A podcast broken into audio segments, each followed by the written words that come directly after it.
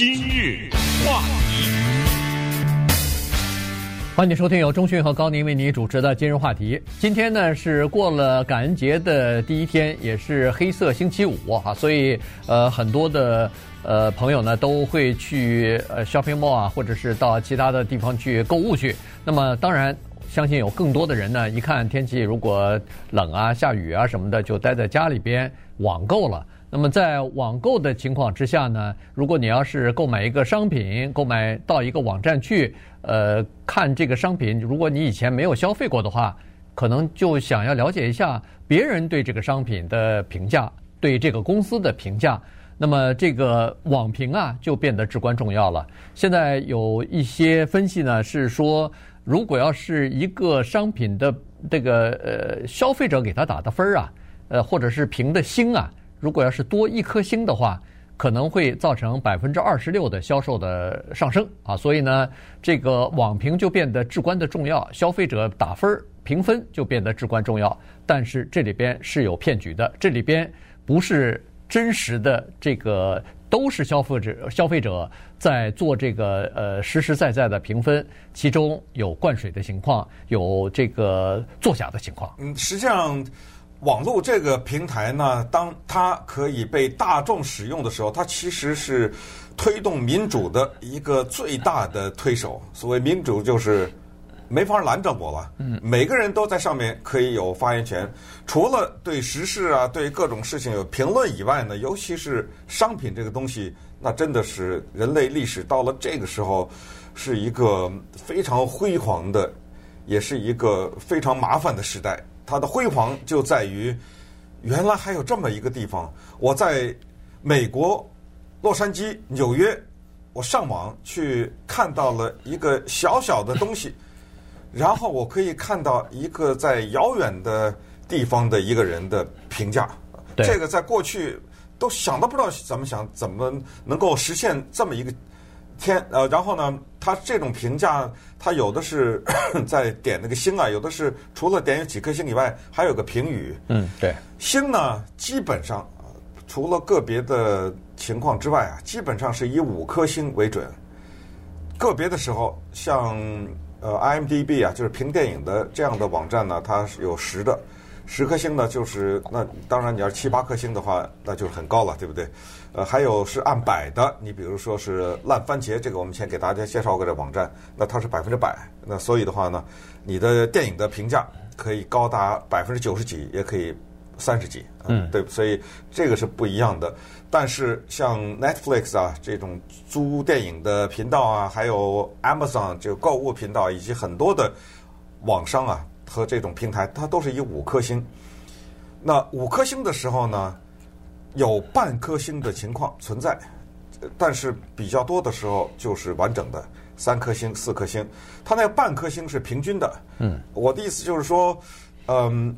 你在评分的时候，你按下去的时候没有半颗星的选择，呃，你只能按两颗星、三颗星、四颗星、五颗星。但是它怎么产生出那半个来？我 可能是呃很多的三颗星和四颗星放在一起，放在一起它就变成三颗半了。啊，三个半对。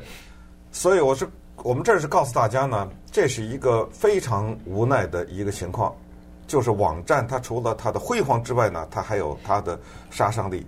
几天以前，我们才跟大家讲过，一个韩国的 K-pop 一个歌星自杀了。他不是第一个，相信也不是最后一个，还不就是有网站上的那些人恶评吗？嗯，那些人莫名其妙的人，不知道是蹲在哪一个角落的人，发表一些非常邪恶的一些想法，那就把他逼上了死亡。就这么大的力量。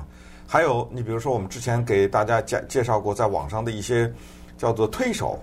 influencer 啊，就是这些人，他可能很有名啊。那么他推一个东西啊，立刻多少人买？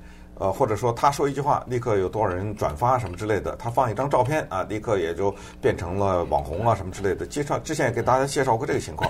在介绍这个话题的时候，我还记得当时我们告诉大家，他呢下面的所谓的跟随者和订户啊。也是他花钱买的很多，对，呃，甚至什么几分钱一个啊，一下可以买很多，也有这种情况，呃，有假账号啊什么这种情况，所以这个情况也是很糟糕的。但是到今天我们讲话的这会儿为止啊，没办法，啊，只能告诉大家，你看十一月份的时候，你不是在中国吗？对，你是不是经历了一场双十一啊？啊，对对。听说有一个男的家伙，他什么卖口红什么的，呃，那个不是假的，因为他是个活人，你看见他了，对，你看见他在那儿推销，然后说是他把马云给击败了，有这事儿吗？呃，反正网上是在这么说啊，就是说他在同样的时间之内，他推的货，呃，就是他带的货啊，呃，很快就卖完了啊，这个营业额之高非常大。呃，当时呢，在十一月十一号之前啊，就双十一之前的一天，刚好我和几个比较年轻的孩子哈、大概三十三十岁出头的，呃，这个孩子在一起，年轻人啊，在一起聊天的时候呢，我就看着他们。不停地拿着手机，一边儿聊天就一边在玩儿。然后我就问他们说：“哎，你们看什么呢？明天就是十一月十一号了，呃，是怎么怎么回事儿哈？呃，网上有没有要不要买点什么东西啊？等等。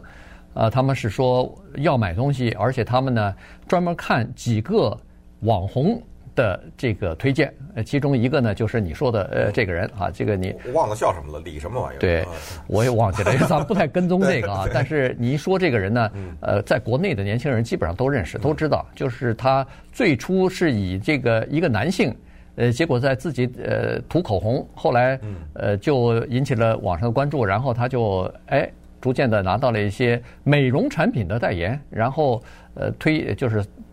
这个在中国大陆好像人们管这种情况，网红如果要是推销一个产品，好像是叫什么带货哈，还是叫什么东西？反正我忘记了。就是呃，就是他一边做这个他的节目，一边就推了，哎呃呃手边放了很多这些东西啊，然后一个一个的推，而很多人就是看，只要他推的东西，有很多人就是就是在买，这个真的没办法。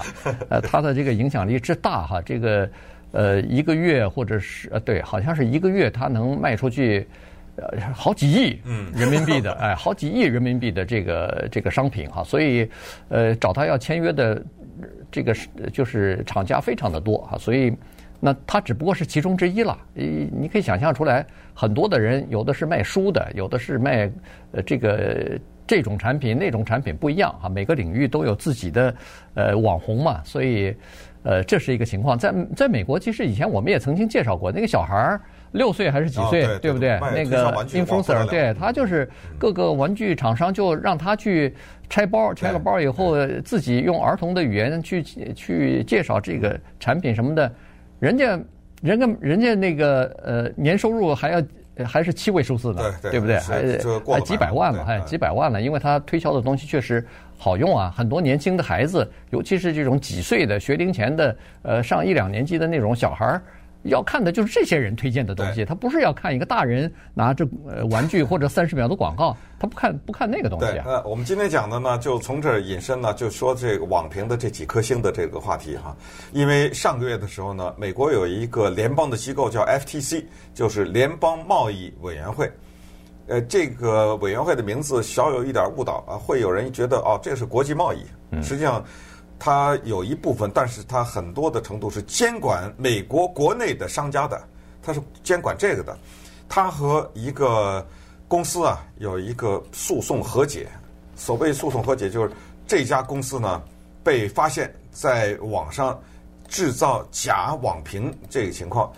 很多女性，我相信都熟一个化妆品的品牌和一个连锁的商店叫 Sephora。那这种商店呢，它除了有实体店以外，它还有网站的平台。它除了卖它自己的品牌以外，它顺便也卖别人的。也就是说，我提供这样一个平台，嗯，啊，你是一个店家，你登录上来，你在我这上面卖，我不知道他们跟这个店家之间的合约是什么啊，但是肯定是有一种关系，就是你卖的越好，我越高兴。因为我肯定也分成呗，也有对吧？啊，对，我肯定我也有得利啊。嗯，Sephora 没有问题，它是一个平台，但是有一家公司在上面卖化妆品，这家公司我就不知道有多少人知道了啊。它叫做 Riley Sunday 是吧？嗯，对。呃，一听礼拜天这是什么啊？这是一个人的名字，这家公司也是这个人的名字，他就是用他自己的名字命名的。他卖的那个化妆品啊。我对不起了，我们和高我和高宁就完全没有发言权了。没没没听说过。对对，不是，呃，听说咱也不懂是干什么的啊。它是什么？有夜霜啊，是就是夜就是晚上的时候，呃，睡觉以前涂的，呃，多少五十五块钱什么这种油啊。嗯。呃，还有的呢是，呃，白天的时候让你脸上发光，反正那血血清制品啊，这是呃哦，听上去听上去好像哎，听上去好像呃有点像那种就是。呃，挺挺高端的蛋白质啊，什么血呃血清啊这种做的，八十五块钱一瓶。嗯，这老板啊是个女的了哈，这她姓星期天。呃，这个女的呢，我觉得她胆子很大哈，因为呃她做的这个事情呢，没有办法瞒住很多人，因为她需要很多人配合她。对，她完全可以让她下面的一个人去做这个事儿，那也许她能逃过责任，但是她自己亲手下去做了。她做了什么事儿呢？咱们稍等一会儿看一看。然后以及美国联邦贸易委员会怎么处理的这个情况？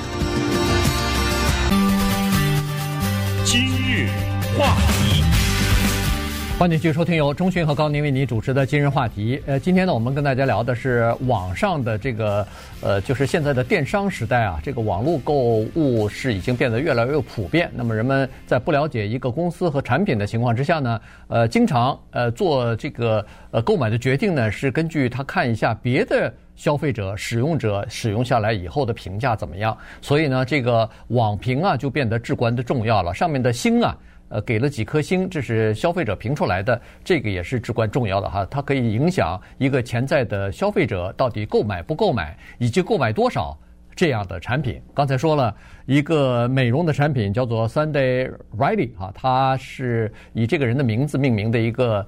呃，护肤产品了，那么其实卖的都还挺贵的。在、哦、我给说反了，啊、说反了。对，它不是他名字叫星期天啊，对，它名字叫 Sunday 啊，对。对。然后呢，他是在这个 Sephora 这个网站上，呃，做推销自己的产品，还挺畅销的。呃，他呢，其实就做了一些作弊吧，就作假了哈。他是呃，现在这个联邦的贸易委员会 FTC 呢，他就发现了，说在二零一七年还是一六年啊，二零一七一六年七月份的时候呢，他写了一封呃电子邮件给自己的公司的员工，要求这些员工每个人用自己不同的名字啊，用三个不同的名字和不同的电子邮箱和地址要。每个人规定了至少是三个网评，要给自己的产品、自己公司的产品写三个网评，这个本身就是作弊啊！这本身就是错误的。你你怎么能让自己的员工写？你员工写能写坏的吗？当然只能写好的啊！所以呢，他还有具体的要求呢。第一，写这个网评，你必须要。热情洋溢，哎呀，要充满着激情，而不是一般的产品介绍写的冷冰冰的啊！这是第一，这说明你是一个呃忠实的用户啊！这是第一。第二呢，他是说，你还不光是要夸奖自己的这个产品好，而且要看到别的消费者对自己的产品说不好的时候、不喜欢的时候，你马上要进行反驳，要进行驳斥，而且。大家都要驳斥，因为网上呢，我还第一次知道这个这个情况，就是当一个呃负面的评论出来以后，如果有足够的正面的评论把它就是淹没，哎，淹没它的话，评价它的话，这个负面的评这个评价就是人们留下的留语啊，据说可以被删除掉。哦，这个说实话，我也是第一次知道，嗯，因为他这种负面的评价，坦率的讲呢。特别的残酷，尤其是餐厅啊，嗯，什么这些地方，大大家都知道 Yelp，对不对？服务业，嗯，这种现在的人这么精哈，这种负面的评语呢，如果你还不是这种泛泛的评语，是特别具体的话，嗯，对，那真的是让一个人决定不去。对，你想想，就说餐厅，我跟你讲，我身边的朋友都看 Yelp。嗯，他去以前，尤其是一个餐厅，他不熟啊。如果他常去的话，没问题。像我们都知道一些餐厅，你再怎么负面评价，我都会去。比如啊，因为我比如说自己都去过，有体验或者什么的，而且经常去。要经常去，这没问题。但是有一些呃第一次去的，想尝试一下，尤其是说有个朋友来，我带他去，这个人喜欢吃这口味，可是我们没去过，那肯定上 Yelp。你如果看到五颗星只剩两颗半，你肯定不去，这评语都不看了，你知道吗？根本评语不看了。呃，如果是什么三四颗的话，再看看下面为什么这个人只给了一颗星？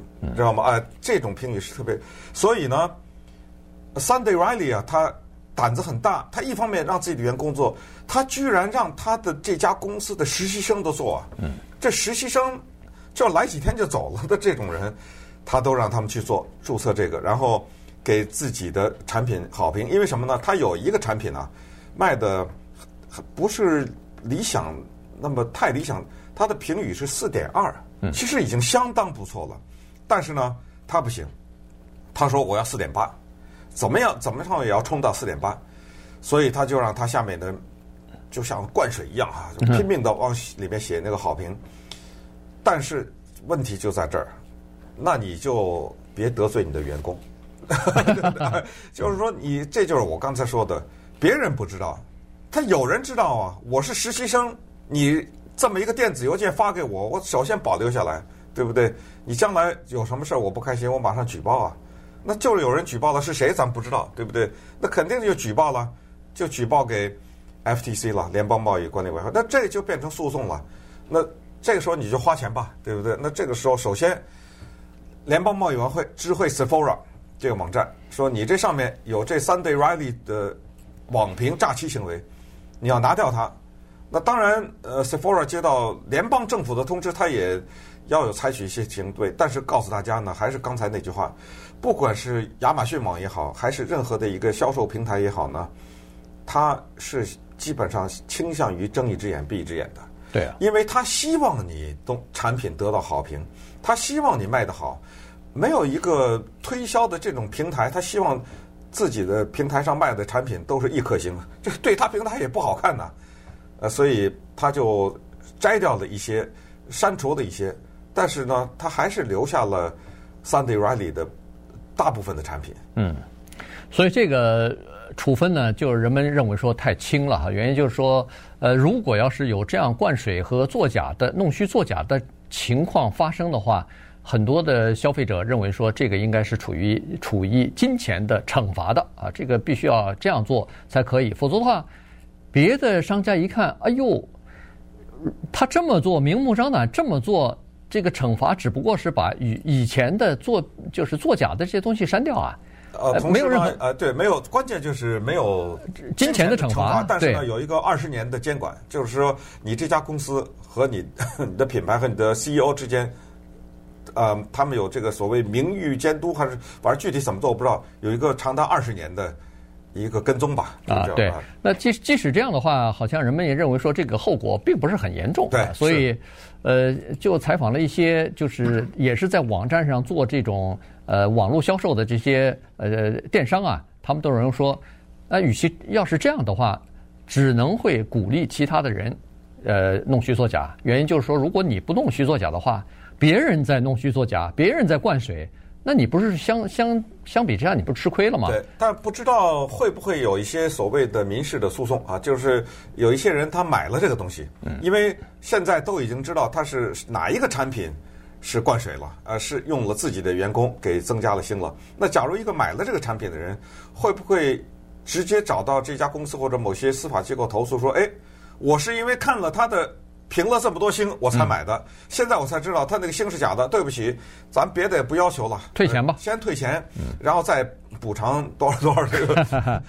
这个这个你要想难说了哈，难说。而且这个你要想打赢官司，就是要证明，其实也比较困难，难非常对非常困难。如果你买了一次，你还可以；那你要后来一直在买，那你说是你用了好了呢，还是你每次都去看别人的网评呢？而且他的问题是这样啊，我们强调的是，它是网评造假。它这个产品没有瑕疵，对，呃，你比如说它里面成分里面有毒药，那那那当然那就麻烦了。它它它这个产品没有问题，只是那个网评是假的，所以这就增加了它的嗯，就诉讼的难度。对，但是呢，其实各个网站啊，他们其实在这个问题上呢，也是倾向于就是最好大家都是真正的消费者，留下来的是真实的评语。原因就是说。否则的话，你这个信用制度啊，就是呃消费者评语的这个制度呢，等于就是形同虚设了，大家不知道该相信谁了。哦，你现在是比如说是五颗星制度，现在你说的现在很多产品都是四颗星或者四颗半星，那我到底是不是应该人为的一看四颗半，我就先给它降一颗星吧？啊，是不是就变成三颗半了？因为这里头一定有造假的成分，或者甚至呃成分更多一点的话，只有三颗星了呢？那人们如果这样的话，都这对一个网站来说，这个杀伤力是非常大的。他对人家好的产品也杀伤力。啊，对对，人家是真的，对人家名副其实的这些产品，呃，都是消费者真实的评价的那些人觉得不公平啊，对不对？所以，可是那些就是产品稍微差一点、卖的不好的那些人，拼命的灌水的话。那也是不公平，所以整个的这个信用制度啊，就从根本上受到冲击了。所以现在各个网站现在其实都采取一些做法，做法看看能不能够分辨出来什么是真的，什么是假的。当然这个非常困难，但是现在呢，据说是在用这个人工智能啊，开始分析。呃，就是你如果要是水军的话，就是说花钱有人花钱让你写这些评论的话，他们会从。几万张、几千张、几万、几十万的这些呃假的呃评网评呢，来分析出一种模式来。